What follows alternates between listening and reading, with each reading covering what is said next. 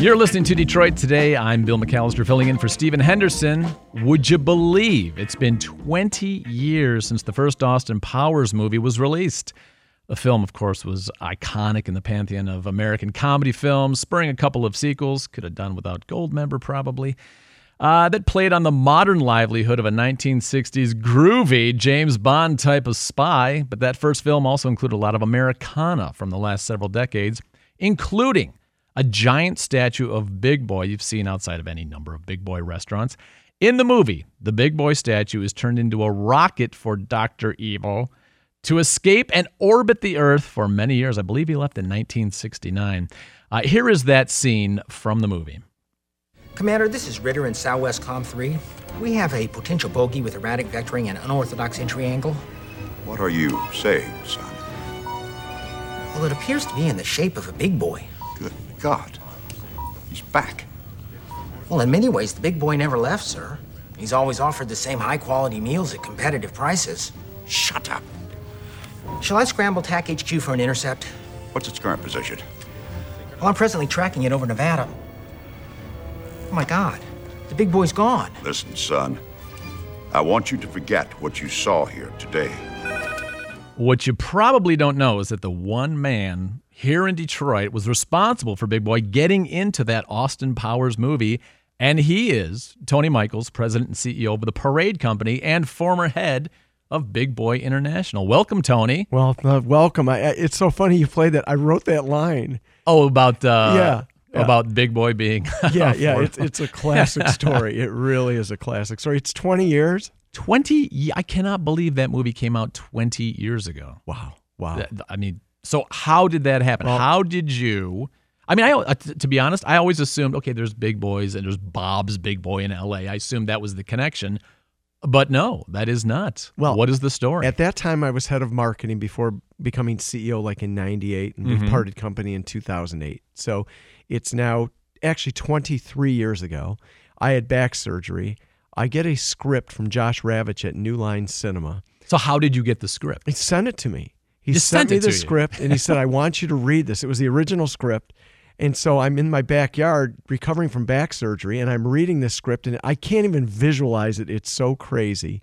So I call him and I said, You know, it has Colonel Sanders in there. And he said, Yeah, we like Big Boy.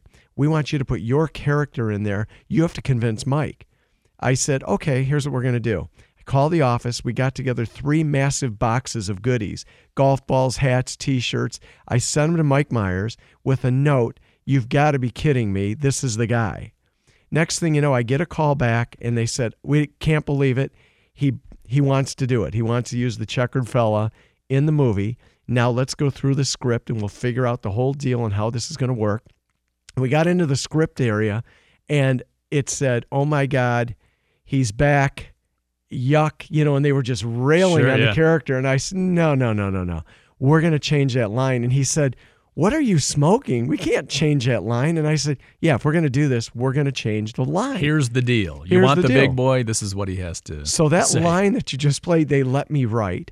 And he said, they'll never buy it. You're nuts. I said, just run it by them. He calls me a week later and he said, they love the line. I said, do I get a credit?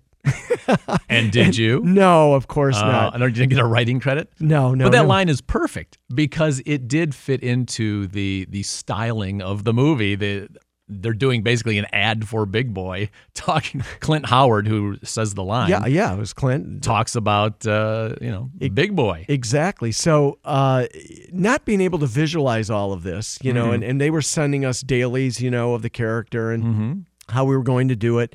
And when I went to the movie, we actually went to uh, Rochester Hills. We were in the Star Theater because I didn't go out for the premiere. I went out for the second one. Um, and I stood up when the character appeared on the screen and I'm up yelling, going, Yeah, because it took three years to do this. And everybody's yelling, Sit down. The theater was sold out.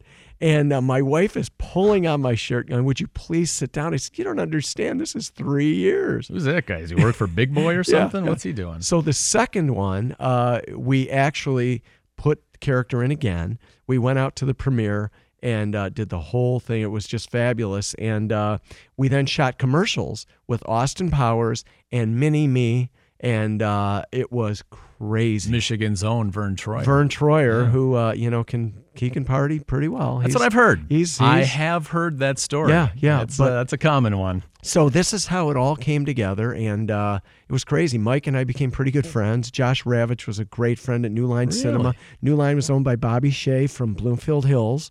Uh, and it just was a great Detroit feeling story. We ran the commercials with Austin Powers, and uh, uh, so I can't believe it's 20 years. Seriously. Oh It's yeah.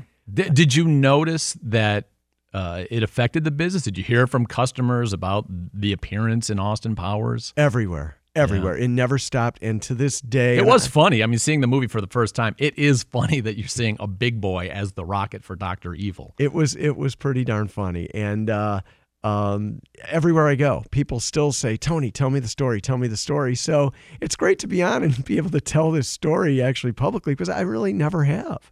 Did you? You'd mentioned that you uh, you know Mike Myers. Uh, is there is there a chance the Parade Company gets into the next Mike Myers uh, film? I Whatever that know. might be. It could I- be the guys with the long necks or the, maybe the briefcase brigade. Or you never know. You never know. Haven't been in contact in quite some time, but Ah, yeah. but it was really great, and uh, just the New Line people were fabulous, and they did everything that they promised, and it worked out wonderfully well. It really, really did. That is that is great. That is awesome. Uh, well, thanks a lot for uh, joining us, Tony Michaels, uh, President and CEO of the CEO of the Parade Company. He's the guy that got Big Boy into Austin Powers, the spy that shagged me. Thanks a lot for being on with Uh, us thank today. you so much. Uh, Detroit Today is produced by Laura Weber Davis and Jake Neher, program director Joan Isabella. Thank you to all three of you for letting me uh, sit in Stephen's uh, seat here, and uh, I hope I didn't taint it too bad. we'll see you.